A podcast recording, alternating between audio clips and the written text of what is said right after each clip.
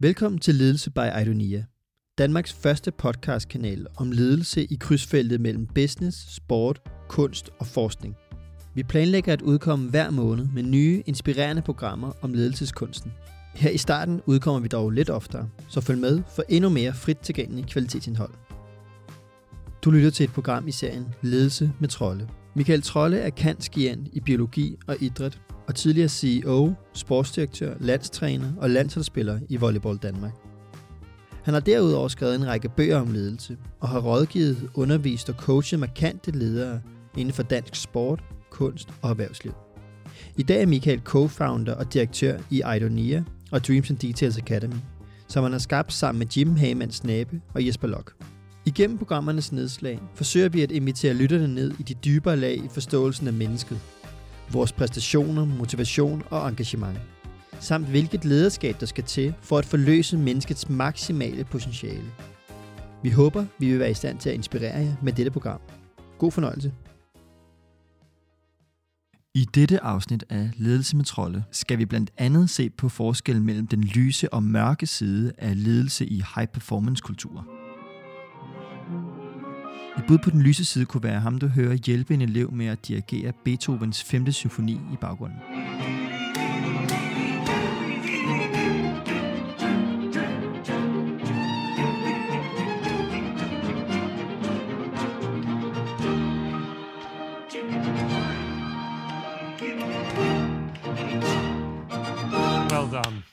Han hedder Benjamin Sander og er et unikt eksempel på en leder, der kan være ekstremt krævende og kærlig på samme tid.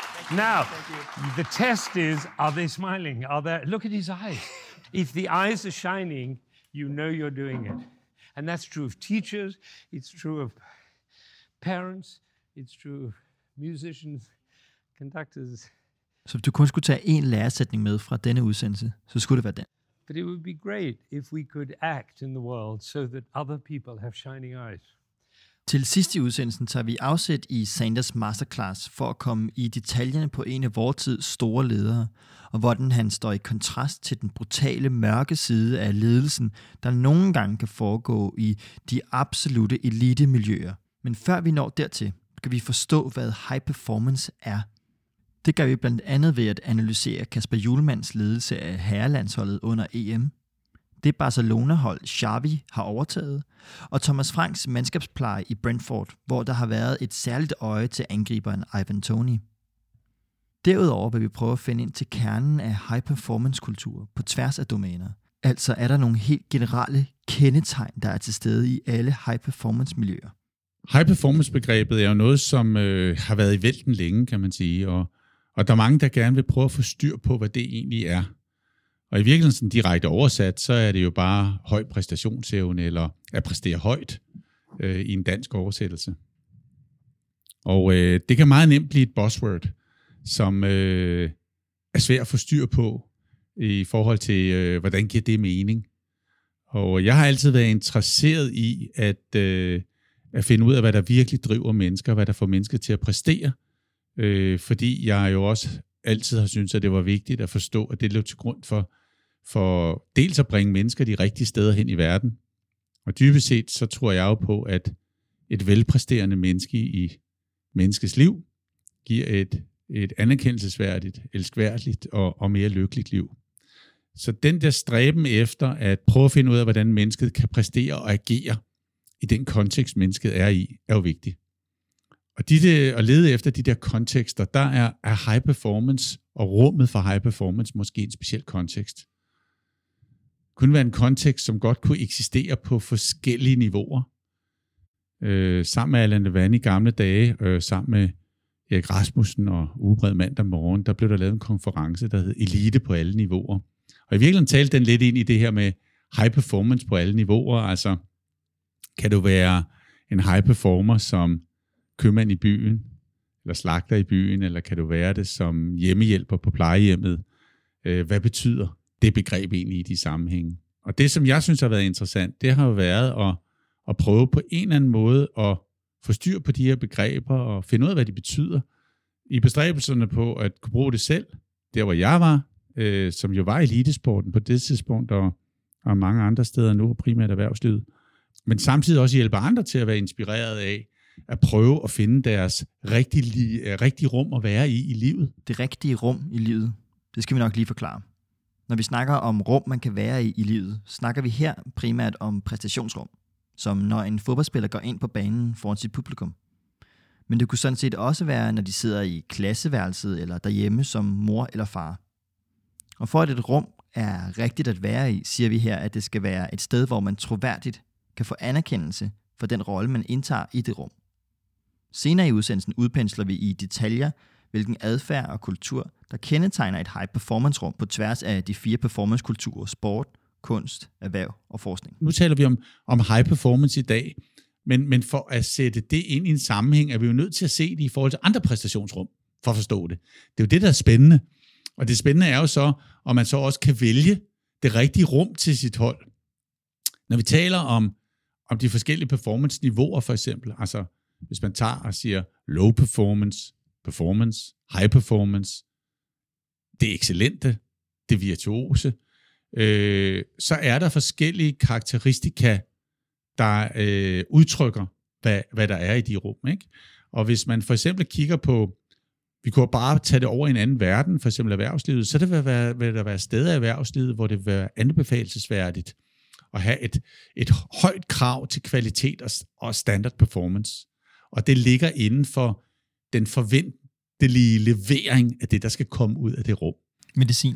Det kunne være produktion af medicin, øh, højt klassificeret, godkendt, øh, og absolut uden nogen som helst øh, fejlmuligheder.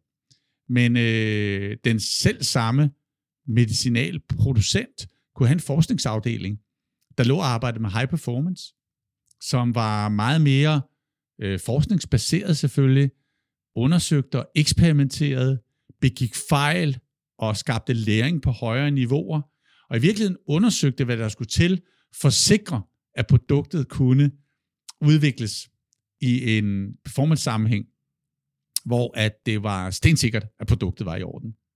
Så det er det her med at vælge det rigtige rum til den, til den rigtige tid og sted i og for sig. Og det kan nogle gange være meget fastlåst i et narrativ, altså en historiefortælling om, hvem vi er. Og øh, det er jo det, Kasper også, julemand, forsøger med fodboldlandsholdet, øh, når han siger det første, han taler med spillerne om, når de kommer ind til en, en, en, en, en samling af fodboldlandsholdet, det er at minde hinanden om, hvem vi er. Og det har også noget at gøre med, at det er jo virkelig noget med Kasper, øh, siger, hvad er det for et narrativ, vi er født ud af, og som vi stadigvæk ønsker at være en del af. Og det skal vi huske hinanden på, at det afføder jo en adfærd i blandt os, måden vi gør tingene på, måden vi placerer os på, måden vi tager ansvar for vores roller og vores øh, det vi kan og det vi gør sammen, og måden vi udlever det i den arena, som vi skal optræde i, sammen med dem, der er omkring den arena, ikke? hvor man jo gør det til en, en helt bevægelsesagtig ting, altså at danskerne er med i projektet også. De er også en del af den arena.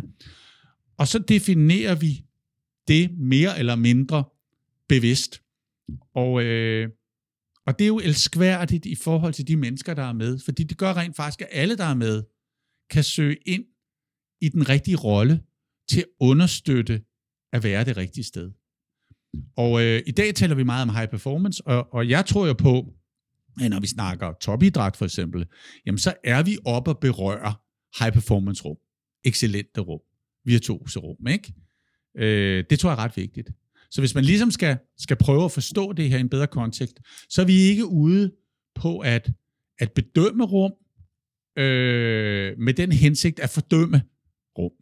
Vi, er, vi har den hensigt, at vi gerne vil forstå de her rum, vi vil gerne forstå de her præstationssammenhænge, for i virkeligheden at hjælpe folk til at kigge på, hvad det er for et rum, de har brug for på deres livsrejse i en given sammenhæng. På deres studie, i fodboldklubben, i familien måske, på arbejdet, og så prøve at tilstræbe, at der foregår det rigtige i det rum. Med den hensigt, at jo bedre man gør det, jo større chance er der for, at de mennesker, der rejser med dig igennem de rum, vil trives i dem, men i bund og grund vil trives, være engageret og motiveret, fordi de rum vil skabe den største chance for, at de opnår et optimalt følgeskab, føler sig en del af et rigtigt rum, af en rigtig adfærdskultur, bliver anerkendt af de andre, der er i rummet, og derved føler sig elsket. Og derved, i forhold til noget af det, vi har talt om i motivationskontinuumet og nogle af de andre udsendelser, og kommer til at tale om, øh, i langt, langt højere grad, vil være fuldstændig rigtigt kalibreret i rejsen igennem det rum. Og derfor vil de her rum jo også eksistere for os mennesker i forskellige kontekster i vores liv. Vi kan være high performer et sted, performer et andet sted, og desværre måske også low performer et helt tredje sted i vores liv. Men at det dybest set handler om at prøve at få det til at gå op i en højere enhed. Og jo højere grad vi gør det, er det i min optik, at vi skaber mere resiliente, lykkeligere mennesker, fordi du i virkeligheden vandrer igennem dit liv med de her døre, du kan åbne til de her forskellige rum i dit liv, og dybest set have en ret stor og god balance i den livstid, du er her. Ikke? Fordi du kan jo ikke være i alle rum på én gang. Øh, altså, der er 24 timer i døgnet. Ikke? Sådan kan jeg godt lide at se det. Og når vi har ansvaret, det har vi jo for eksempel i idrætsverdenen som træner, eller sportsdirektør, eller leder, eller, og det er det også i alle mulige andre verdener, så er det vores forpligtelse at prøve at stille det rum til rådighed så godt som muligt. Så hvis vi nu er i en situation, hvor vi ligesom går tilbage og siger, at i dag kigger vi på high performance, så er vi nødt til at vide, hvad der er i det rum. Vi er nødt til at forstå det i en kontekst af en idrætsgren for eksempel, og så sige, at, øh, at det hus, vi stiller til rådighed, de døre, folk går ind af, ind i det rum, hvis konteksten betinger, at det skal være high performance, for vi kan et eller andet fællesskab der, det er det, der er forventningen, så må vi også sørge for, at når man går ind i det hus, ind i det rum, så er det et high performance miljø, man er i. Og derfor er det vigtigt at finde ud af, hvad består det af? Fordi hvis vi skal skabe sådan et volleyballhus, eller et fodboldhus i Midtjylland, eller i FCK, eller Brøndby, eller OB, eller hvor det nu er, så er vi nødt til at forstå, hvad der er i det hus. Og det er det, der gør det rigtig, rigtig svært. Fordi nogle gange, så kan omgivelserne have en forventning om, at det hus skal være anderledes. Fordi det måske engang har været sådan. Og nu skal det blive ved at være sådan. Men lige nu er det måske ikke det rigtige hus for os, der skal prøve at genskabe den bygning. Altså, man kunne næsten sige, at nogle gange har vi måske behov for at rive huset helt ned og bygge noget nyt på grunden. Ikke? Når jeg hører der snakker om de her ting, så en af de ting, som jeg lægger meget mærke til, er, at man skal kunne vælge det rigtige rum at placere sig selv i, og det oversætter jeg til, at man skal have eller finde de rigtige forventninger til, hvad der kræves af en i forskellige rum, og om man kan leve op til de forventninger. Der er jo mange, der har mantra om, at man skal stræbe efter det perfekte, velvidende, at det ikke findes. Og der er nogen, der hellere vil øh, leve op til sine forventninger, for så at blive frisat af at kunne, øh, kunne have levet op til det, man skulle. Ja, så få modet, ikke? Mm. Altså, det, det er vigtigt, at vi, at vi anerkender de her forskellige veje, men hvor det er i virkeligheden det samme sted, vi gerne vil hen med mennesket, ikke? Altså, det er en meget fin tilgang til respekten for det menneske, man i en eller anden relation skal være servant leader for. Det er jo at tilbage til kirkegård og forstå, hvad er udgangspunktet? Hvordan forstår vi det menneske? Og derfor leder det jo tilbage til en anerkendelse og erkendelse af, at det er rigtig, rigtig vigtigt at forstå og have en holistisk tilgang til de mennesker, du inviterer ind i det pågældende rum, men også at de mennesker mere eller mindre bevidst forstår sig selv. Fordi ellers er det svært at placere dem. Det er jo ikke nok at tage en fodboldtrøje på og sige, at vi spiller fodbold. Altså, det er det her med, man skal forstå spillet, ikke? men hvad er det for et fodboldspil, vi skal forstå? Fordi det har jo altså alle mulige nuancer, og er kontekstafhængigt. Det vil sige, det er også afhængigt af situationen. Ja, kan du være øh, high performer i 3. division? Ja, altså det kan man jo måske godt være, øh, hvis at, øh, at det er 3. division domæne, vi taler om. Fordi der vil jo altid være nogen der, hvis high performance inden for et givet domæne, er dem, der trækker gennemsnittet op, og vi ligesom definerer intervallet for præstationen, så kan du måske godt, og i virkeligheden er det high performance, der sammen med low performance, i en eller anden forstand skaber middelværdien. Hvis der findes elite på alle niveauer, så peger det i retning af, at der er nogle generelle ting, der karakteriserer disse rum, på tværs af domæner og til dels også på tværs af niveauer. Så man kunne forestille sig, at man, når man går ind i et eliterum eller high performance rum, laver man nogle fælles spilleregler for det rum, man indgår i. om, hvordan mindsetet i rummet og rammerne i rummet skal være. Det er det, der, er, der dybest set i Dreams and Diesels metodologien jo handler om, at vi ligesom er blevet enige om platformen mellem drømmer og detaljer. Altså, hvad er det for et mindset og en forståelse, vi har? Og hvad er det for nogle rammevilkår, vi bliver enige om? Og hvad er det så, vi kan forpligte hinanden på i bestræbelserne på at nå den drøm, vi har? Ikke? Men, men det, der er det interessante, og som man kan diskutere, det er, hvad er så de optimale rum til det? Og Jim og jeg, når vi diskuterer Dreams and Details, og, og den ledelse, der skal til, også med Jesper Lok, hvor vi arbejder med det der Unleashing Human Potential, ikke? så taler vi jo lidt om det der, hvad er det, der skal til at frisætte det maksimale humane potentiale i en Dreams and Details kontekst, som jo som ligesom er en to-do-ting. Det er jo en ledelsesmodel, men er, hvad er den der to-be-ting? Altså den ledelsesadfærd, du skal have, og den adfærd, der er blandt dem, der deltager i det. Og der læner vi os mere og mere og mere op imod high performance. Altså øh, ved at revidere den der bog i øjeblikket, uh, Dreams and Details, så vi, vi læner os mere op mod det virtuose. Fordi der er en anden trækkraft i det, der handler om, at hvis du virkelig skal gå efter nogle drømme eller være meget ambitiøs, så er du nødt til at have et ret stort udviklende perspektiv. Og lige så snart vi begynder at snakke om det udviklende perspektiv, så er vi nødt til at udfordre standardpræstation. Så er vi nødt til at udfordre middelværdien. Og der er vi nødt til ligesom at kigge op over middelværdien, op imod high performance, op imod excellence, ud mod det virtuose, for i virkeligheden at få det der maksimale trækkraft på det, mens vi stadigvæk anerkender vigtigheden af at kunne præstere i nuet. Det er det, der ligger sådan i hele Dreams and Deeds metodologien, det er at være god i sæsonen, og være vanvittigt dygtig til at forberede sig på de nye sæsoner, blive dygtig til dem, se sæsonskiftene, og træde ind i nye præstationsrum. Ikke? For at forstå mere præcist, hvad der kendetegner high performance eller den store præstation, skruer vi tiden tilbage til 2005, hvor Mika blev ringet op af Alan Levan, der er stifter af High Performance Institute. Og så siger han, jamen jeg har egentlig lyst til at samle nogen ala dig, men fra fire forskellige verdener. Fra erhvervslivet og fra kunstens verden, og fra forskningen og fra sporten, der skal prøve at finde ud af, hvad karakteriserer det her high performance? Eller store præstationer kaldte vi det også, fordi Allan og jeg skrev senere en bog, der den store præstation, som egentlig bare var den danske betegnelse for high performance.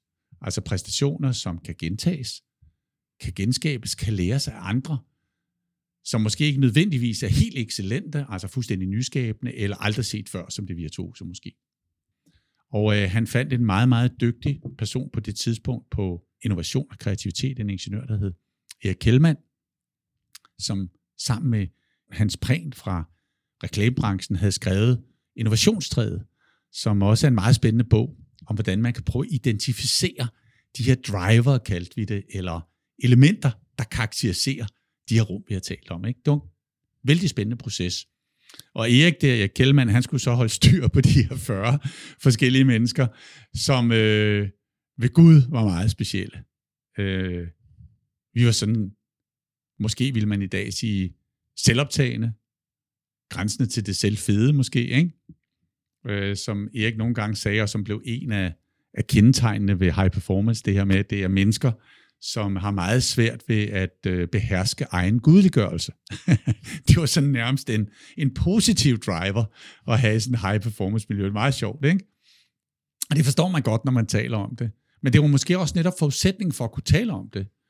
Og Erik tog så de her 40 ind øh, i rum, og så diskuterede vi, hvad er det her high performance begreb, for at prøve at finde de der driver. Hvad kunne de være? Hvad er de her adfærdskarakteristika, som, øh, som man kan lede efter? Og øh, det blev jo vældig slåskamp i det her rum her. Øh, så der blev lavet nogle spilleregler, og reglen var, at man ikke kunne henvise til teorier eller noget, man havde lært af andre, eller noget, man havde læst et eller andet sted. Man skulle faktisk komme og sige, nu skal I høre en gang, der hvor jeg er i min verden, der er jeg en high performer. Jeg præsterer ud over det normale, det forventede, klart over gennemsnittet. Og det gør jeg, fordi jeg i min praksis gør følgende. Og det skal vi så forklare. Og det vil sige, at der kom sådan en meget jordnær praktisk tilgang til det. Okay, Michael Trolle, hvad gør du så med det der hold, du træner i holdet? Hvad er det præcis, I gør, når I øver jer? Og så kunne jeg så fortælle, jamen vi bruger de her, den her metode til at blive dygtige osv. osv. Og så skulle de andre tre verdener, altså erhvervsliv, kunst og forskning, de skulle så sige, okay Michael, det du siger, det er præcis det, vi også gør. Det ser lidt anderledes ud, fordi vores kontekst er lidt anderledes, men kunstnerne vil sige, det gør vi jo også, når vi forbereder os og træner vores skuespillere og frisætter dem til at spille spillet og, og skaber den store kunstneriske oplevelse på sådan en high performance level. Så er det nøjagtigt det samme. Og hvis der var fuld hus på alle fire verdener, i at kunne blive enige om, at denne driver, den eksisterede alle steder, så tog vi den ind og sagde, okay, så er den generelt gældende for sådan et, et, et high performance miljø.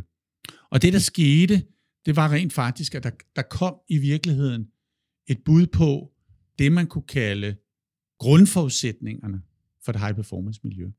Og de tre grundforudsætninger var perfektion, vedholdenhed og innovation, som i første omgang hed kreativitet, men det blev ændret til innovation. Og i virkeligheden var postulatet fra den her gruppe her, at hvis ikke de tre elementer eksisterer samtidig, men afbalanceret, så er det ikke high performance. Og det giver egentlig meget god logik. Altså, det er ikke perfektionisme, men det er perfektion. Det betyder, at du rent faktisk gør ting ret godt. Vedholdenheden, at du tilstræber det hver eneste gang, du er i det rum. Men at du har et innovationselement ovenpå. Så der er meget dreams and details i det også, for det er det der med at være god i nuet, perfektionen, være god hver eneste dag, men i en balance med at være innovativ. Altså det skal også være der. Og så begyndte vi jo at tale om, hvad nu hvis der er for meget af hver af de der tre ting? Og så fandt vi ud af, så blev det jo faldgrupper. Hvis der var for meget innovation og kreativitet, så blev det ikke til en feature. Så sådan noget folk bare talte om, bum, men der var ingen vedholdenhed, der var ingen perfektion af det, så det kommer aldrig rigtig til at blive til noget. Og folk, der var for perfekte, perfektionister, de fik aldrig plads til det innovative. Altså det forsvandt ligesom væk, ikke? Så går gjorde det, kæmpe, åh, arbejder enormt hårdt hver eneste dag med det perfekte, men så bliver det sådan bare standard. Det kommer aldrig ind i nye rum. Og folk, der bare var vedholdende, uden at være ordentlige i deres vedholdenhed aldrig kreative, det var bare hård træning. Og det var ikke sikkert, at det førte til noget specielt. Så i virkeligheden begyndte vi at snakke om, kunne det være en eller anden form for grundforudsætning? Altså platform i virkeligheden. Og at high performance kun eksisterede, hvis disse tre elementer var i balance. Og det tror jeg godt, at man kan genkende øh, i sit liv også. Og tænker, ej, hvor er det lavpraktisk. Men i virkeligheden er det jo ret svært at være ret god hver eneste dag og udvikle sig. Det er ret sådan højt menneskeligt krav, kan man sige. Ikke? Og måske i virkeligheden det, der forklarer, at mennesker, domæner, rum, der er karakteriseret ved de tre ting, i virkeligheden løfter det op over gennemsnittet. For det, der trækker gennemsnittet ned, det er jo dem, som ikke gør det særlig godt, bestemt ikke hver dag, og ikke fornyer sig. De er jo selvfølgelig ikke ned under linjen, eller ned under middelværdien, ikke? Så det er faktisk ikke så mærkeligt. Perfektion, vedholdenhed og innovation blev udråbt som grundforudsætningerne for et high-performance miljø. De tre elementer skal altså være helt rigtig vægtet i forhold til hinanden, for at man kan tale om high performance. Det de så senere kastede sig over i tænketanken, var at finde på nogle helt konkrete adfærdskarakteristika, der er gældende i alle fire performancekulturer. Jeg tror, det er rigtig vigtigt, hvis man skal hjælpe andre til at forstå, hvad det er, så er man nødt til at være ret specifik på, hvad det er, vi taler om. Og så kan folk godt selv lave oversættelsen over i deres eget domæne. Ikke? Øh, så, så, så det, var nogle, det var nogle af de ting, vi rent faktisk forsøgte. Efter mange lange snakke kom de i tænketanken frem til i alt ni anbefalinger til en high performance adfærd. Det endte på ni, og jeg, og jeg vælger i den her udsendelse, som vi laver her, at være ret lojal mod det, vi kom frem til dengang. Fordi det var det, der lå i det. Jeg kunne godt i dag vælge at sige, at nogle af dem kunne måske slå sammen, og der kunne godt tilføjes nogen. Det kan man jo selv ligesom prøve at tænke over, så når man, når man hører dem. Er der nogen, der er for en, så er der nogen, man kunne lægge sammen. Det, det der egentlig er øvelsen her, det er at prøve at forstå det rum. Og det tror jeg også, man ville kunne gøre på det excellente, det virtuoser på, på standard performance. Men nu er, er emnet i dag high performance. Ikke? Så man kan selv lege med idéerne om, hvad skulle man tage med over i de andre rum, og hvad skulle skiftes ud, for at forstå de andre præstationsrum også. Det er måske også en pointe, ikke? Så det high performance kultur ud fra den her tænketanks arbejde, der tilbage i 2005, med alle de forbehold, der ligger i det, nåede frem til følgende ni kendetegn. Øh, det første var, skab mening og passion. For ligesom at udfolde det, så ligger det meget, meget tæt op af alt det, vi har talt om omkring det engagementsdrevne, hvor trivsel ligger nok, hvor motivationen skal helt op på den der øh, integrerede, meningsdannede motivation, hvor at det er anerkendelsen og det at være på en elskværdig rejse, og det at blive elsket, der i virkeligheden skaber lysten, passionen, engagementet for at være i det, og i virkeligheden skaber det, hvor vi siger, åh, oh, det her giver mening for mig. Jeg har en følelse af, at det giver mening, fordi jeg kan mærke, at det, jeg gør, det er der andre, der sætter pris på. Så det passer rigtig, rigtig fint til det. Og der skal man vide, at det, det ligger lige omkring, hvor Ryan og Daisy begynder at lege med øh, Self-Determination Theory, SDT, øh, og, og alle de her ting her, og, og vi kommer frem til det. Der sker nogle ting der, som ikke er en del af hinanden, men som faktisk passer øh, som puslespilsbrikker ret godt ind i hinanden. Den anden anbefaling var, sørg for, at udvikling og præstation finder sted parallelt. Det er enormt meget over mod Dreams and Jesus metodologien. Altså det her med at være god i sæsonen, men rent faktisk også forberede sig på nye sæsoner, udvikle sig og blive klar til det. Og at det er to spor, der går hånd i hånd. At man ikke bare kan ligge og optimere det eksisterende, og så tro på, at man kan blive ved at skabe high performance, fordi et domæne også flytter sig. Altså, hvad der var high performance, hvad der skulle til i fodbold for 30 år siden, er jo helt anderledes nu. Men det er måske stadigvæk udvikling og præstation, der har været til stede i et high performance miljø for 30 år siden i fodbold. Og nu, det har bare forskellige ansigter, fordi domænet har flyttet sig. Altså måden at spille fodbold på har flyttet sig. Så det har nogle helt andre virkemidler i dag, det ser helt anderledes ud, men det er stadigvæk det her med præstations- og udvikling, der eksisterer parallelt. Det var nummer to. Så nummer tre, det var udfolde talentet og realisere potentialet. Og det er klart, det ligger jo ikke som nogen overraskelse, fordi hvis high performance handler om at ligge over gennemsnittet, så er du nødt til at sørge for, at de mennesker, der er over gennemsnittet, er dygtige. Der kan du være heldig, at du kan rekruttere til det niveau. Men hvis domænet flytter sig i sin præstationsudvikling, så er du også nødt til at gøre folk dygtigere og dygtigere og dygtigere. Og hvis der er mennesker involveret, så er det jo noget med at sørge for, at det talent, der måtte være, det potentiale, der kan identificeres, kan blive sat i spil på bedst tænkelig måde. Ikke? Det passer rigtig, rigtig godt ind i det, vi har talt om med hensyn til sportens største ledere. Øh, hvad er det, de kan?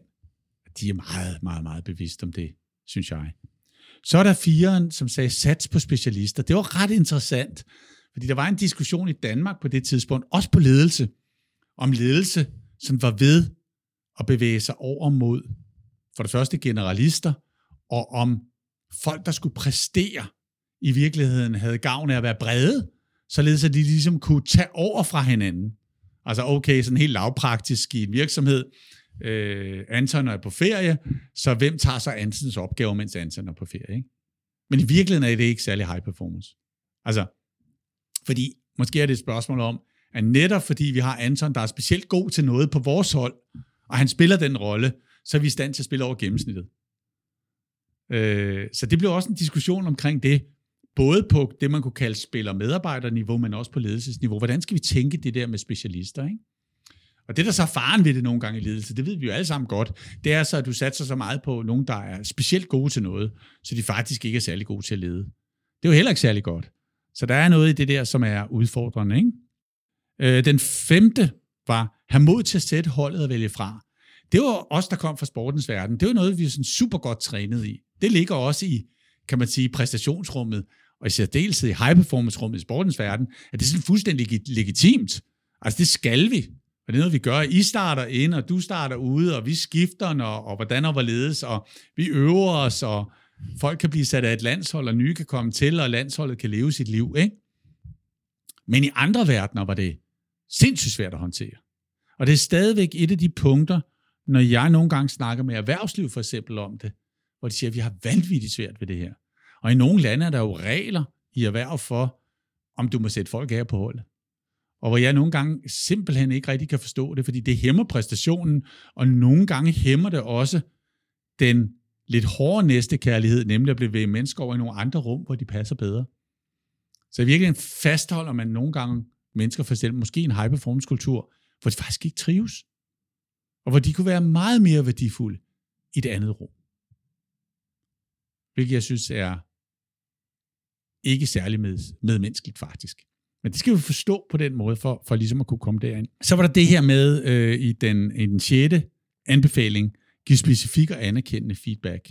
Det var måske også meget for sin tid på det tidspunkt. Jeg tror, at det var fordi, at, at man var ligesom enige om, at vi, vi er nødt til at være lidt mere, kan man sige, sådan insisterende.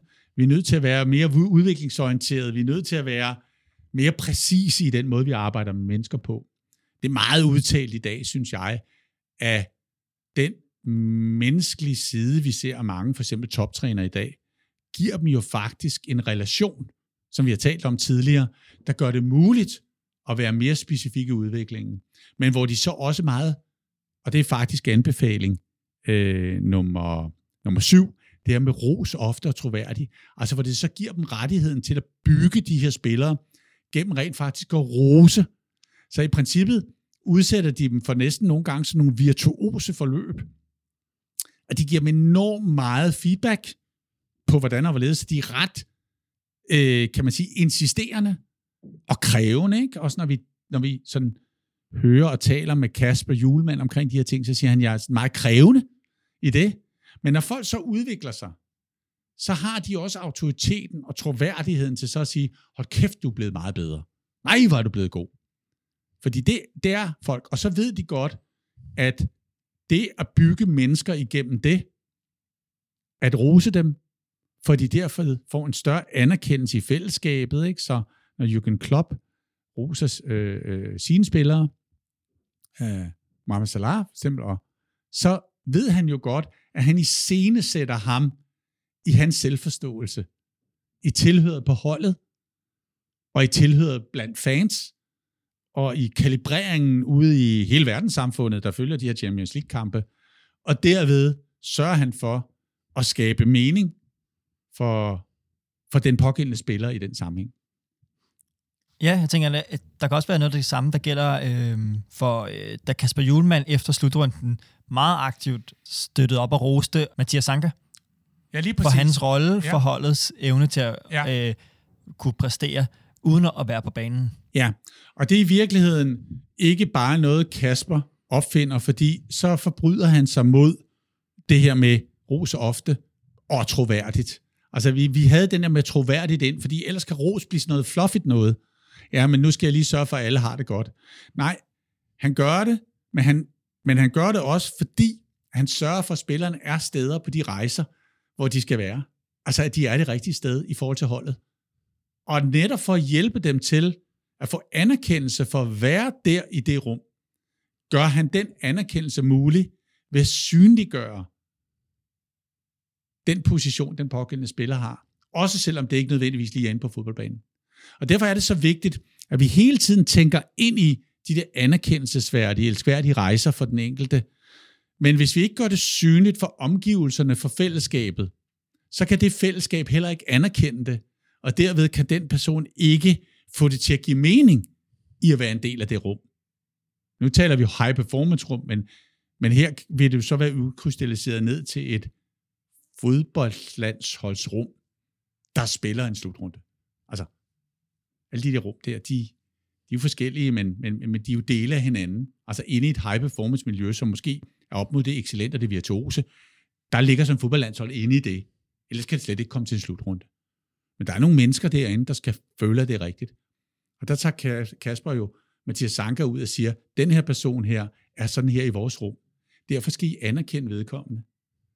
Fordi jeg har brug for, at I ser det, men det er nødt til at være troværdigt. Fordi vi mennesker er alt, alt for kloge til den der pseudo der så ellers foregår. Det kan vi sagtens gennemkue. Og så virker det ikke rigtigt, for følelsen af mening kommer kun frem, når det er ægte. Hvis man skal være lidt kritisk, så kan det godt lyde meget manipulerende. Ja. Men der går grænsen jo i forhold til, hvorfor manipulerer vi mennesker? Altså Kasper Holten, han skrev faktisk om det, og han sagde, forførelse er der jo ikke noget galt i. Det er intentionen, der ligger bag. Fordi det er jo ikke for forkert at forføre et menneske et sted hen, hvis det bliver til gavn for det menneske. Og det har vi også talt i andre sammenhænge. Kan mennesket altid selv vide, hvor det skal hen? Nej, ikke nødvendigvis. Øh, og det var derfor Jim og jeg også i Dreams and Details lederskabet snakker om influential leaders. Og det ligger jo præcist over i servant leadership. Hvor servant leadership jo handler om at få indflydelse på andre mennesker, som en autoritet, der vil hjælpe dem til at rejse på den bedst tænkelige og elskværdige måde igennem deres liv. Ikke? Så, øh, så jeg har det sådan med forførelse, at det begreb har jeg det egentlig okay med.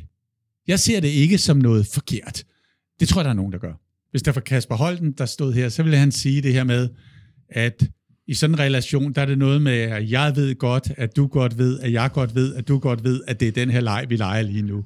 Altså, øh, og, men det er også menneskeligt. Og i virkeligheden ved vi indirekte godt, at den, det spil i relationen, præcis som du lige har beskrevet det, fører begge to et anerkendelsesværdigt sted hen. Og derfor synes vi faktisk, det er okay. Og derfor er det vigtigt at forstå, hvad den der forførelse handler om.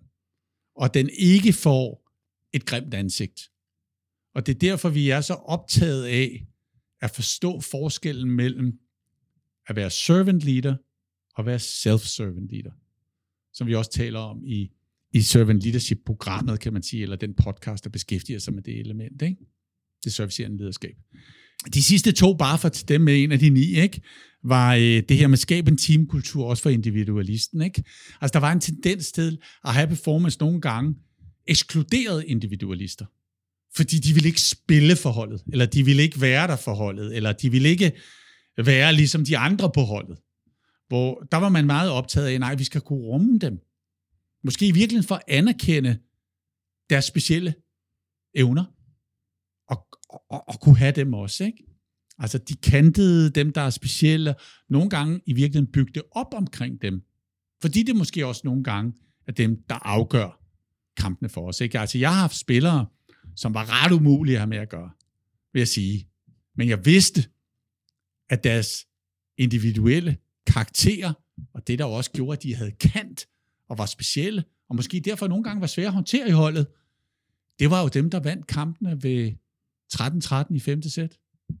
Altså, øh, der er begyndt at blive rigtig spændende, ikke? Øh, fordi de lige præcis havde det, der skulle til.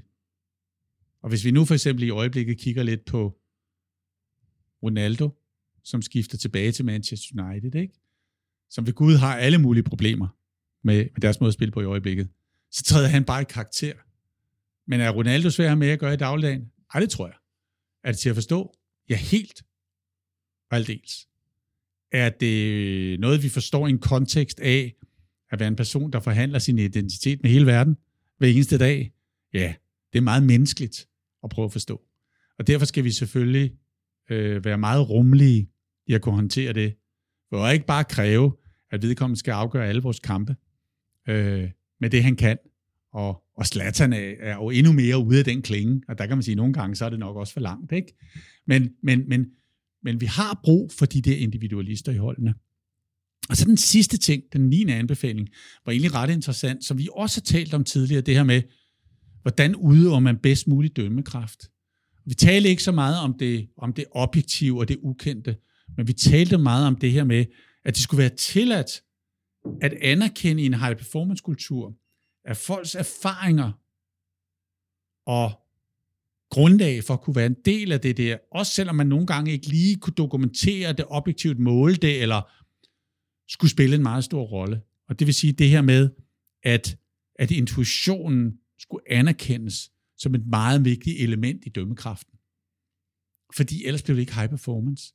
Så blev det for meget et meget begrænset interval i at bedømme, hvad der egentlig skete. Nemlig det, vi måske objektivt kunne måle og vi kom til at tilsidesætte alt for meget af det, der var in between the numbers. Øh, der var en dybere forståelse. Der var det, vi ikke kunne måle på mennesket, men som også skulle være der. Den der fornemmelse. Men den kunne ikke bare komme af ingenting. Den skulle komme af, at det var rigtig, rigtig dygtige folk, der var med en stor øh, erfaringsbaseret intuition i det rum, der havde retten til. Ikke? Så jeg kan, lige, jeg kan lige repetere dem sådan meget hurtigt, ikke? fordi det kan godt være, at man som, som lytter glemmer. Altså det er det her, skab mening og passion. Sørg for, at udvikling og præstation finder sted parallelt.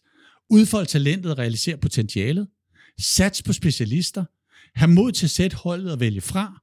Giv anerkendende og specifik feedback. Ros ofte og troværdigt. Skab en teamkultur, også for individualisten. Og brug din intuition som vigtig del af dømmekraften. Så kan man sige, er der ikke meget mere i det end det. Og det kan godt være.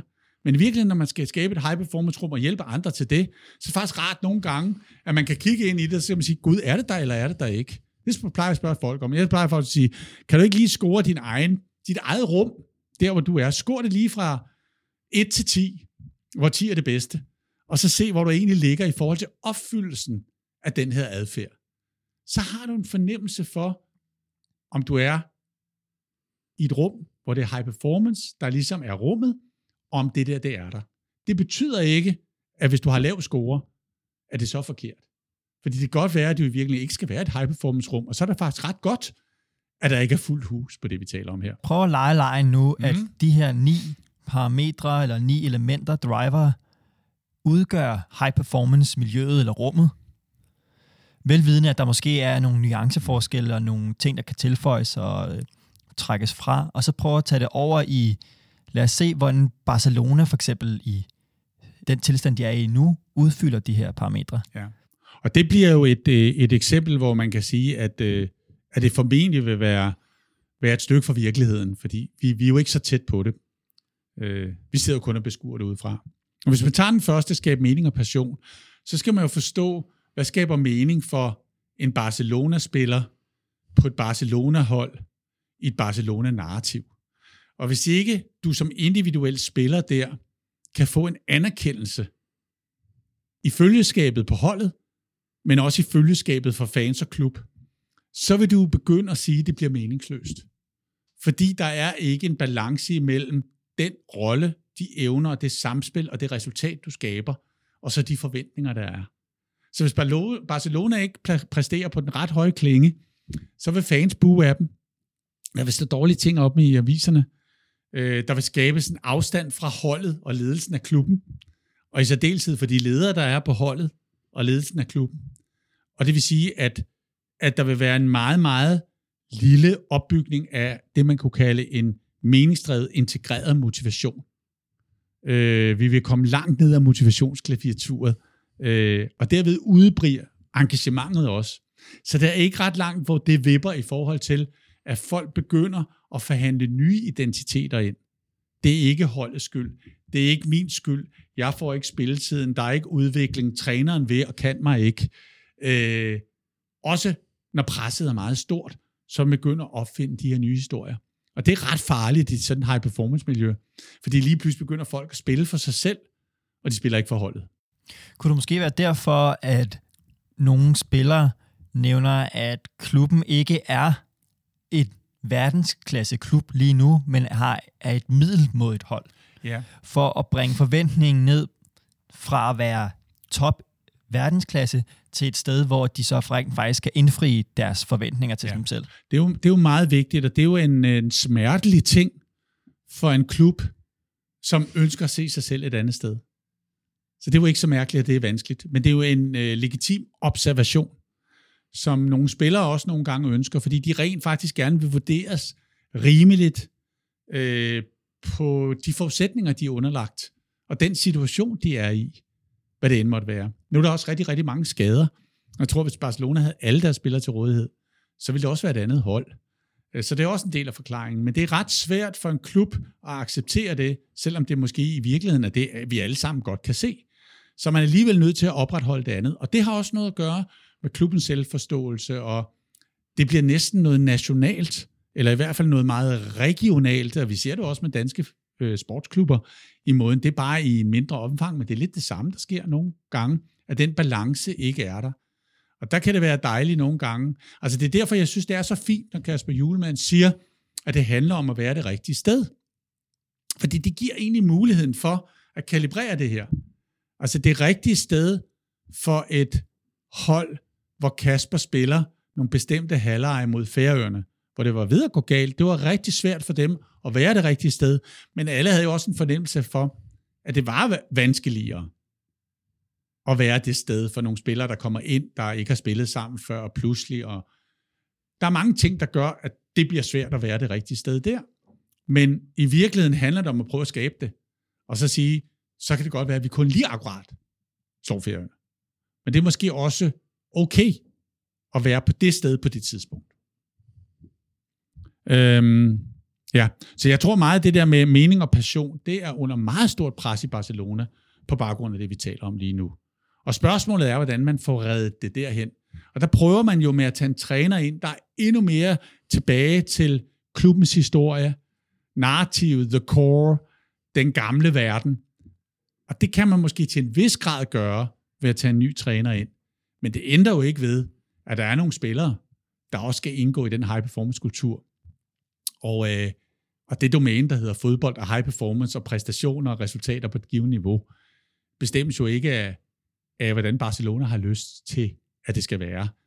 Øh, det er der jo en masse hold, de møder, der er med til at definere det rum, ikke? Så, øh, så der passer det i hvert fald meget godt, at hvis man tager, tager det ned med det her udvikling og præstation skal, skal foregå parallelt, eller det her med udfolde talentet og potentialet, så er det klart, at når man kommer under det der præstationspres, hvor man skal gå fra kamp til kamp og superoptimere for at vinde, så bliver du nødt til at bruge rigtig, rigtig meget af din træning på at få den eksisterende præstation og nuet på plads. Spillerne bliver ressourcer, der skal fitte bedst muligt ind. Du bruger al din tid på at få de ressourcer til at passe sammen. Og så får du ikke overskuddet til at udvikle. Du har ikke øh, overskuddet på de eksisterende spillere til at give nogle nye spillere nogle chancer for at komme ind, etablere sig og løfte det. Øh, og det er selvfølgelig den udfordring, der er. Jeg synes, man forsøgte lidt her på det sidste også at bringe nogle unge i spil, ikke? Og, vi, og vi ser det jo også på nogle af de Superliga-holdene i øjeblikket, hvor der er nogle af holdene, der er meget unge, Brøndby for eksempel, ikke? FCK med Kasper i sin tid, ikke FCK med Kasper, undskyld, FC Nordsjælland med Kasper i sin tid, bragte også mange unge i spil. Og hvor svært det er, men at det rent faktisk godt kan lykkes. Men så er det jo, at, at udvikling skal have et meget, meget, meget stort ståsted i den daglige high-performance-kultur, ikke, kan man sige. Og så er det det der med at satse på specialister. Jamen, så skal du have specialister. Der er det ret interessant i øjeblikket, at det synlædende er ret vigtigt. Altså, Zlatan er ved at være 40. Han har altså stadigvæk en ret stor betydning for Milan, tænker jeg. Altså, i hvert fald her for nylig, ikke? Mm. Øh, så, og det samme med Messi på Barcelona. Man var ved nogle gange at tænke, ja, men fylder han for meget? Altså begrænser han forløsning af de øvrige spillers muligheder, fordi det hele tiden handler om Messi, ikke? Men i mange, mange, mange, mange år var det jo bygget op omkring ham. Og man ser lidt med, med Ronaldo også lidt på den samme måde nu. Så man siger, hvad er betydningen egentlig der? Jeg tror, vi stiger splint på, hvad den, hvad den her specialist gør. Jeg tror, vi overser specialistens betydning for de øvrige, i troen på, at det kan lade sig gøre. Også selvom tiden går. I at tiltrække sig opmærksomhed, som frisætter de øvrige til at kunne gøre noget andet. Altså, der er en større, der er et større impact, end vi ser. Men nogle gange som træner er det, er det vanskeligt at håndtere, fordi det kommer til at handle lidt for meget om dem, og ikke om holdet, ikke?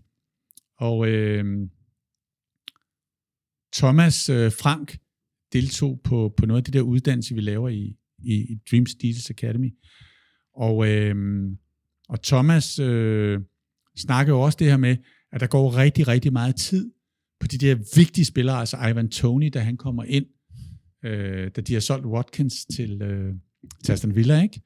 Øh, så skal han jo finde en ny ind, og så kommer Ivan Tony ind, og hvor, hvor Thomas også siger, det er jo ikke fordi, jeg ikke tager mig alle de andre spillere også. Det er bare rigtig, rigtig, rigtig vigtigt, at den spiller kommer rigtigt på plads. Fordi hvis vi får den der frontløber, der kan de der ting for os, så kan vi komme det rigtige sted hen med Brentford. Og så forløser det en masse andre ting. Og så er vi ligesom tilbage på den klinge, der Olli var der. og så tror de andre på, okay, det kan godt være, at der er en, der er forsvundet, men der vil komme en anden, der kan blive mindst lige så god. Så der er også noget signalværdi i som træner at vise, at ham her, jeg kommer med til jer nu, skal nok løse de usikkerhedsmomenter, den tvivl, I måtte have lige nu, om vi kan. Fordi lige om lidt, så er det lige så godt eller meget bedre. Så nu kan vi godt vinde championship alligevel, og komme det rigtige sted hen. Ikke? Men det kræver jo, at du som træner putter meget energi ind i det, og det er en hård, fin balance i forholdet til, at andre føler sig overset.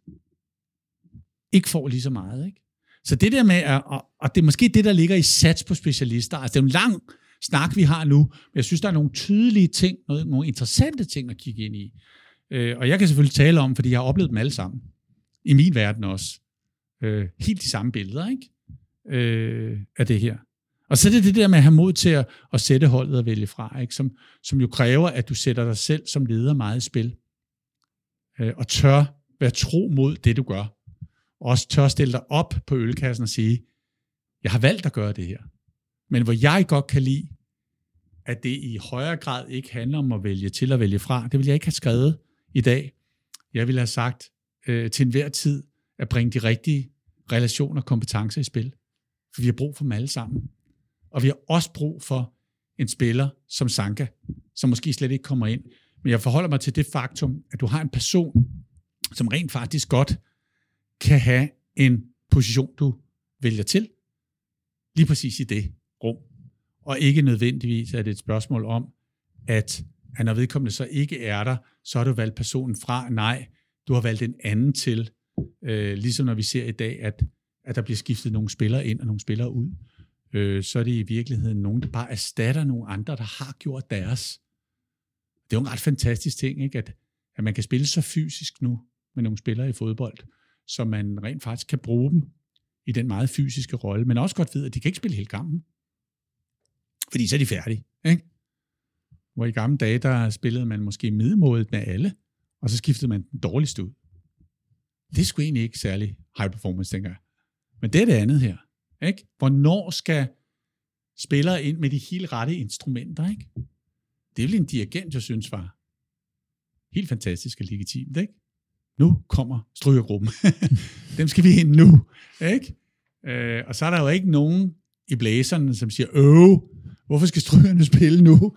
Øh, fordi vi vil gerne have lov til at blæse hele tiden. Det bliver jo ikke noget godt musikstykke af. Så, så jeg synes egentlig, der er meget af det her, der godt kan oversættes til, hvorfor det der high performance miljø, måske i Barcelona, men mange steder, periodvis kommer under pres. Og man er ligesom nødt til at finde tilbage til sin kerne. I virkeligheden være det rigtige sted. Og så sige, så tager vi afsted derfra. Det interessante vil jo så være, at hvis vi er i stand til at identificere den adfærd, der er i de her rum, vi taler om. Så nu har vi lige defineret, hvad, hvad er ligesom kendetegnet, eller hvad det er for en adfærd, der kendetegner et high performance rum, kunne man også kalde det. Vi kunne lige så godt have lavet øvelsen på et performance rum, eller et low performance rum, eller et virtuost rum. Lad os sige det. Øhm, så bliver det interessante jo, at hvis man skal have ansvaret for at lede det rum, i virkeligheden kunne man sige, at skabe den adfærd i rummet, sammen med dem, der er der, i en ledelsesfunktion, så vil det jo være interessant at begynde at beskæftige sig med, hvad skal der så til som leder, for rent faktisk at kunne skabe den adfærd. Altså, man går ind i rummet, man er der som leder med sit team, og så efter et stykke tid, så kommer nogen og kigger ind i det rum, og så siger de, Nå, vi kan se alle de der ni anbefalinger, og vi kan se, at der er perfektion og vedholdenhed og innovation hver eneste dag. Så okay, det er skabt. Det vil være den gode måde at tilgå ledelse på. Og det lederskab er interessant at kigge ind i. Og der synes jeg jo, at det er enormt spændende at kigge ud i andre verdener. Øh, det var også det, øvelsen lidt gik på i gamle dage, da vi satte os ned i den tænketank. Det var i virkeligheden at sige, at vi er nødt til at have alle, alle verdener i spil, for at prøve at forstå det her. Fordi det handler om mennesker. Så vi bliver altid dygtigere ved at forstå mennesker i forskellige kontekster, og så prøve at lægge det sammen til en forståelse af mennesket og af menneskeheden, for at blive dygtigere på, hvad skal vi så skabe hos os selv, hvis vi skal rumme de der sjove størrelser, som hedder mennesker. Ikke? Og vi har berørt de andre udsendelser også, det, det her omkring det virtuose. Og øh, når Jim og jeg har snakket om det her i vores bestræbelser på at, at opdatere forståelsen af lederskabet i, i vores sådan, Dreams and Diesels tilgang, så er det meget, meget tæt på det, vi taler om i dag, i forståelsen af, hvad er det for et lederskab, der skal til i sådan en high-performance kultur. Og det vil sige, jeg tror i virkeligheden, at high performance fremadrettet kommer til at stille endnu højere krav til at nærme sig blandt andet det lederskab, vi ser i virtuos sammenhæng. Altså der er dele af det virtuose lederskab, som skal trækkes ned i high performance lederskabet, for at få accentueret det lederskab, der er nødvendigt på et high performance niveau. Og derfor synes jeg, at da jeg i sin tid blev meget inspireret af den der bog, øh, som hedder Virtuoso Teams, uh, Lessons from Teams That Changed Their Worlds, altså ikke the world, but their worlds, det er også meget fint i forhold til det, vi taler om i dag, altså de her rum i specielle domæner, så, så var det jo sådan med Andy, uh, øh, Andy Boyton og, og Bill Fishers bog uh, af, af samme titel, at de i virkeligheden kommer med nogle beskrivelser, hvor de sammenligner sådan almindelig performance med, med, med det virtuose. Og i virkeligheden er der ikke stor forskel på de kendetegn i forhold til det, vi lige har talt om, men også i forhold til det, vi ville anbefale, at sådan en high performance kultur skulle være kendetegnet ved, og hvilke krav det måtte stille til lederskabet. Og, øh, og de, peger, de i deres bog er jo også ude og kigge mange forskellige steder. Øh, og, og jeg synes, noget af det, som, øh, som vi også har inddraget før, når vi snakkede omkring det virtuose lederskab, det er jo, at, at der er det enormt gavnligt at kigge ind i kunstens verden. Og, øh, og hvis man skal ligesom forpligte sig på det virtuose lederskab, så kan det godt nogle gange blive fremstillet øh, øh, meget mørkt, meget brutalt. Øh, og det gør det er fordi, at vi kigger på det udefra og ikke forstår det i konteksten. Der var jo også en udsendelse fra med René Redzepi omkring Noma for nogle år tilbage, omkring hvad der, hvordan var det det miljø, der herskede sådan virtuos kokkemiljø, ikke? Øh, og, og folk, der er i det miljø, øh, vil vide, at det er helt anderledes, når man er i det, end når man ser det udefra. Fordi man føler det på en anden måde. Så det virtuose, plejer jeg at sige, har en trækkraft, som er ekstraordinær. Men det kan jo også have en mørk og en lys side. Og, øh, og den mørke side er, når det bliver for brutalt, for umenneskeligt. Øh, og det er jo det, vi blandt andet også har talt om tidligere, men også kan nævne her, som for eksempel eksemplificeret i, i, i filmen Whiplash, hvor den der jazz maestro, der har det her symfoniorkester, der kæmper med andre universiteter om at vinde symfoniorkester konkurrencen for de her universiteter. Uh, Terence Fletcher, han, uh, han så nærmest til intet gør uh, øh, det her unikke trommeslager-talent, Andrew Neiman, ikke? Altså den der film der, og, og, og trommeslageren, han bløder for hænderne, mens han prøver at, at spille som verdens næste fuldstændig verdenskendte trommeslager.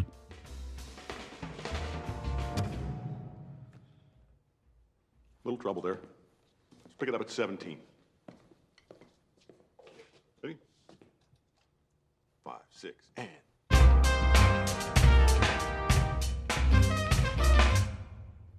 Not, not quite my tempo. Here we go. Five, six, and. Downbeat on 18. Okay, there we go. Five, six, and. Og det er, det, det er jo det, der er så svært at forstå nogle gange, og hvor man nogle gange heller ikke skal bedømme det, men man skal faktisk bare alene observere det og mærke det, og tænke, okay, det her, det er jo kompromilløst insisterende.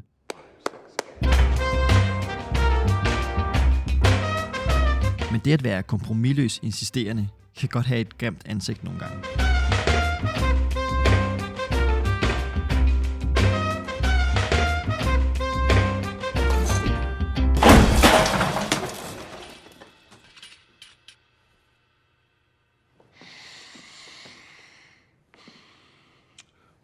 I just hurled a chair at your head, Neiman? I, I don't know. Sure you do. The tempo? Were you rushing or were you dragging? I, I don't know. Start counting. Five, six, In four, damn it! Look at me! One, two, three, four. One, two, three, four. One, two, three. Now, was I rushing or was I dragging? Det her, det er jo kompromilløst insisterende. Og det begreb, de to begreber kan jeg egentlig godt lide.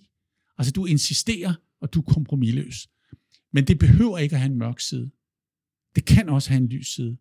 Og det synes jeg, vi ser mange steder nu. Så jeg tror, at vi skal, vi skal have modet at sige, at en high-performance-kultur skal trække nogle af de her virtuose lederegenskaber ned for at kunne skabe det rum, vi lige har talt om, der skal skabes. Og øh, den helt vidunderlige, virkelig elskelige øh, eksempel på den lyse side er jo, er jo, er jo er orkesterlederen for Boston Philharmonics, øh, Benjamin Sander, som man kan se på nettet, kører sine masterclasses, sådan fuldstændig vanvittigt. Og den der måde, han, øh, han sådan på en halv time kan flytte sådan en dirigent ved i virkeligheden at fluppe dem fuldstændig fra hinanden, og nå at genopbygge dem, og efterlade dem med et kæmpe kram, når de forlader den her masterclass, er noget alle, der gerne vil være dygtige ledere, burde sætte sig ned og studere. Øh, det er ganske enkelt second to none. Altså det er præcis den samme mission, han er på med sine unge dirigenter eller sine unge musikere, som i Whiplash. Men han tilgår det på en helt anden måde. Good, great. Okay, well done. Very good, very good. Very good, Daniel. Now, you're at enormous advantage because you are actually a string player. Yes. And so this, one of the difficulties you're facing is that this is really difficult to conduct. Every conductor finds it difficult. Først siger Sander indirekte til den unge dirigent, at det er okay, at han fejler, fordi selv de største har svært ved at dirigere det her stykke. Men så tester han ham, ligesom Terence Fletcher fra Whiplash gjorde. First thing to do is to decide exactly what to do. Right. So the first bar is a downbeat or an upbeat? Were you rushing or were you dragging? Upbeat. Upbeat, clearly upbeat. Do you know which number in the bar structure it is? Fourth bar. Fourth bar. Perfect. You've done your work. Det er så elegant, det er så elskeligt, det er så kærligt, så det netop tillader at være kompromilløst insisterende. Dirigenten Daniel bestod testen, så nu kan det betale sig at forføre ham, vel at mærke i retning af en fælles mission. Great, perfect. Isn't that a great feeling? Because you know it's the, the four most important notes ever created in the history of the world, and you just performed them perfectly. A little applause, please. Great. Idyllen lever dog ikke uudfordret hen længe. So now the next question is, how long is that pause? Sander tester Daniel igen, for måske at være helt sikker på, at Daniel ved, hvad han laver, men det kunne også være, at Sander godt ved, at Daniel kan. Men han spørger for at forsikre Daniel om, at han selv kan. There, well, there's no rest. No. Tæt på, men ikke helt rigtigt. For the next one. But I mean, ba ba ba ba. How long do you want to do that? Just approximately. Probably shorter than the second one. Uh, Good. That's all we need to know. Right. So long enough, but the second one is going to be more. Great. You've done your homework. Kompromilløst insisterende. Now do it again. So you're going to say one, two, three, and then you're going to do four, right? No, don't look worried. Because don't allow yourself to look worried. You know, this is like when you're with children. And look, these are your colleagues, your friends, your equals, but they're also like children. They need to be given the confidence. We're going to cross the road and we're going to get the other side and we're not going to die, okay? So,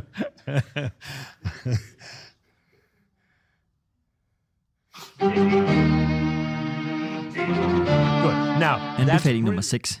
Giv anerkendende og specifik feedback. Anbefaling nummer 7.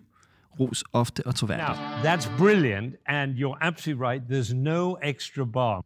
They don't know whether you're going to do that. You have to be very, very clear that you're not going to do an extra bar. So from the beginning to the no doubt, right? If you make that sign that it's going to be immediate, like, like they'll get it, right? Okay, got it? Great. You're doing terrifically well.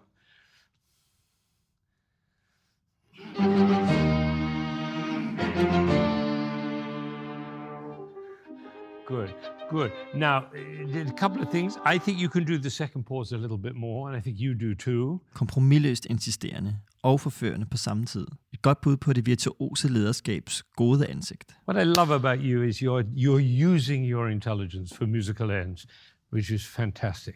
Once again, you realize we're going to solve this problem for the rest of your life. You'll never have a different.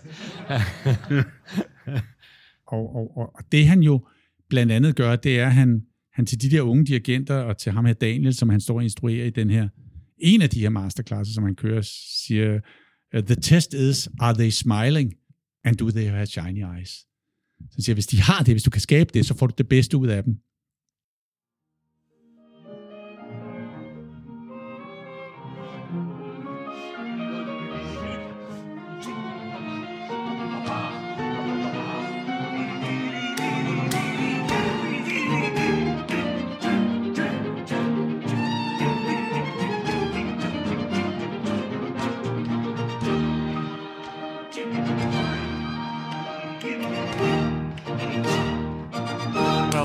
Well done. Bravo.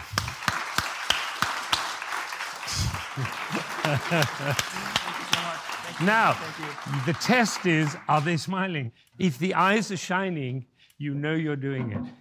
Og så siger han, at that's true of teachers, it's true of parents, it's true of musicians, conductors, politicians. No.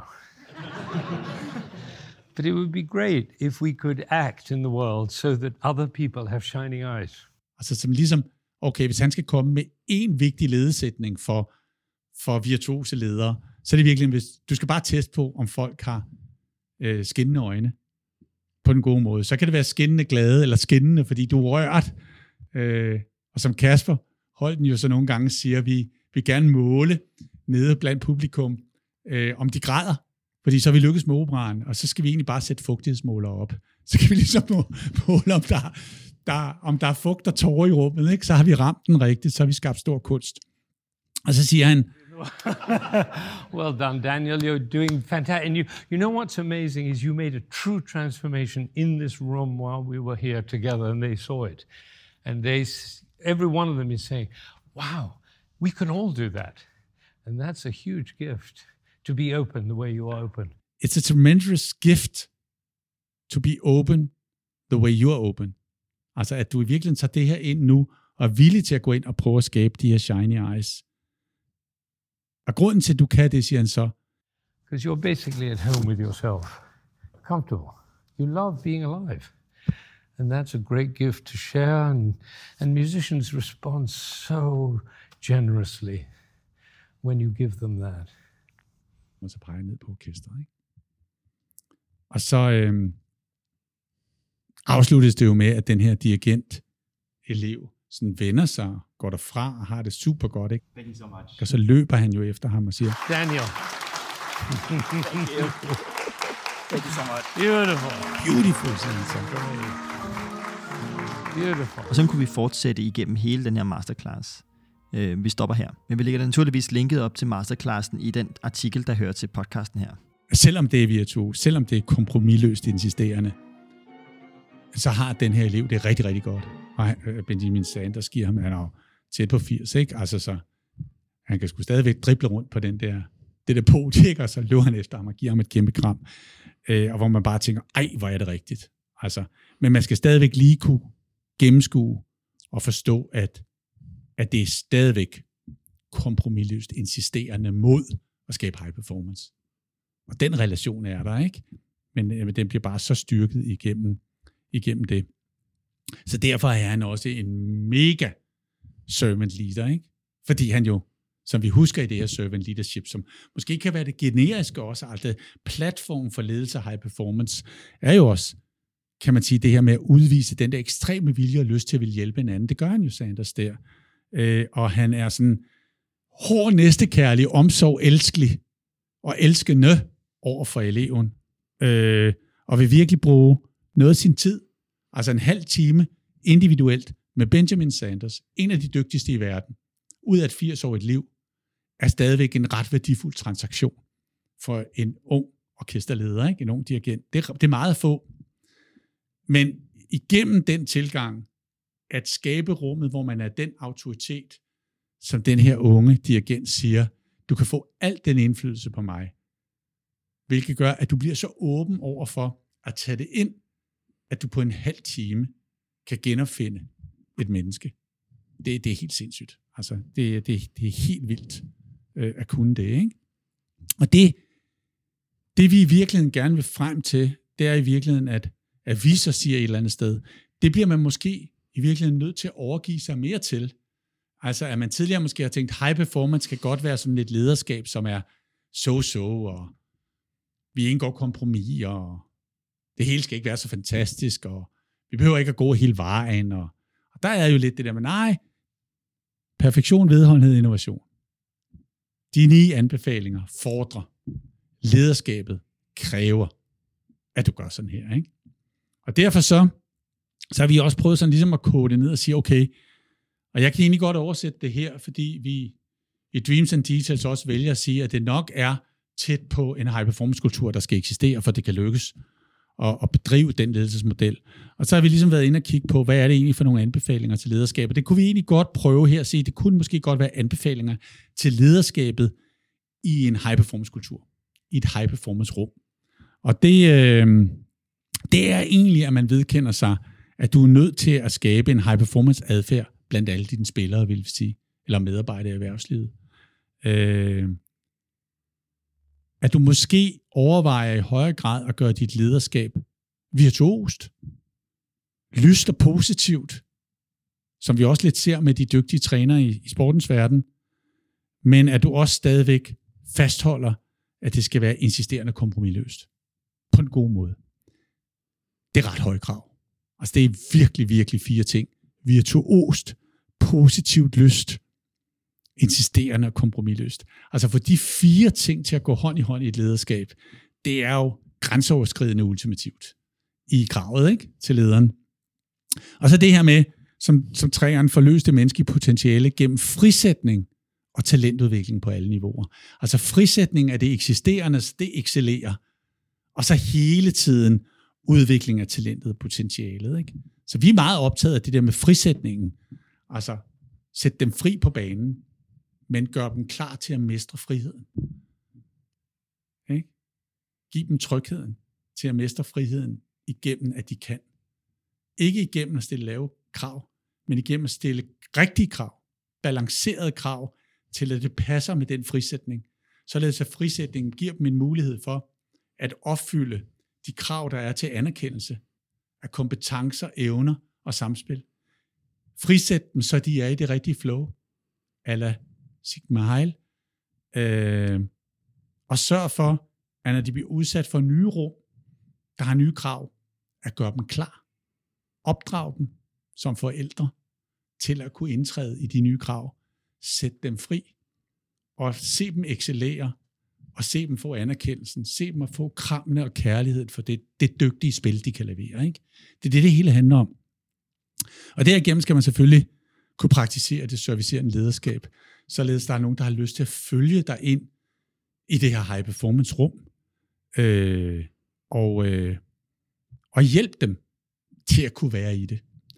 Øh, og så være klar over, at, at sådan et, et high performance rum kræver et lederskab, der hele tiden er opmærksom på, at vi skal optimere, og vi skal transformere, og vi skal udvikle, fordi at verden omkring os bevæger sig. Og derfor er det også vigtigt at vide, at high performance rum er ikke et statisk rum. Det er et rum, der bevæger sig i konteksten af, hvad det er skabt ud af, og hvilken rejse det rum og det hus i virkeligheden er på. Og man nogle gange er nødt til at rive bygningen ned og bygge en ny. Nogle gange kan man være heldig, at, øh, at man kan bygge til i perioder. Men nogle gange er man også nødt til at bygge om, rive ned og, og genopfinde sig selv helt og aldeles. Ikke? Øh, fordi der er den der konstante bevægelse og dynamik og forandring. Så derfor handler det her high performance leadership i virkeligheden om igen at vende tilbage til at sørge for at skabe elskværdige high performance rejser for de mennesker, der er rigtige for det rum, som har valgt at gå ind ad den dør, som du lukker op til dem og inviterer dem ind af, og så sørge for, at det, der foregår i det hus, øh, giver ekstrem mening for de mennesker, øh, du skal udøve dit lederskab for.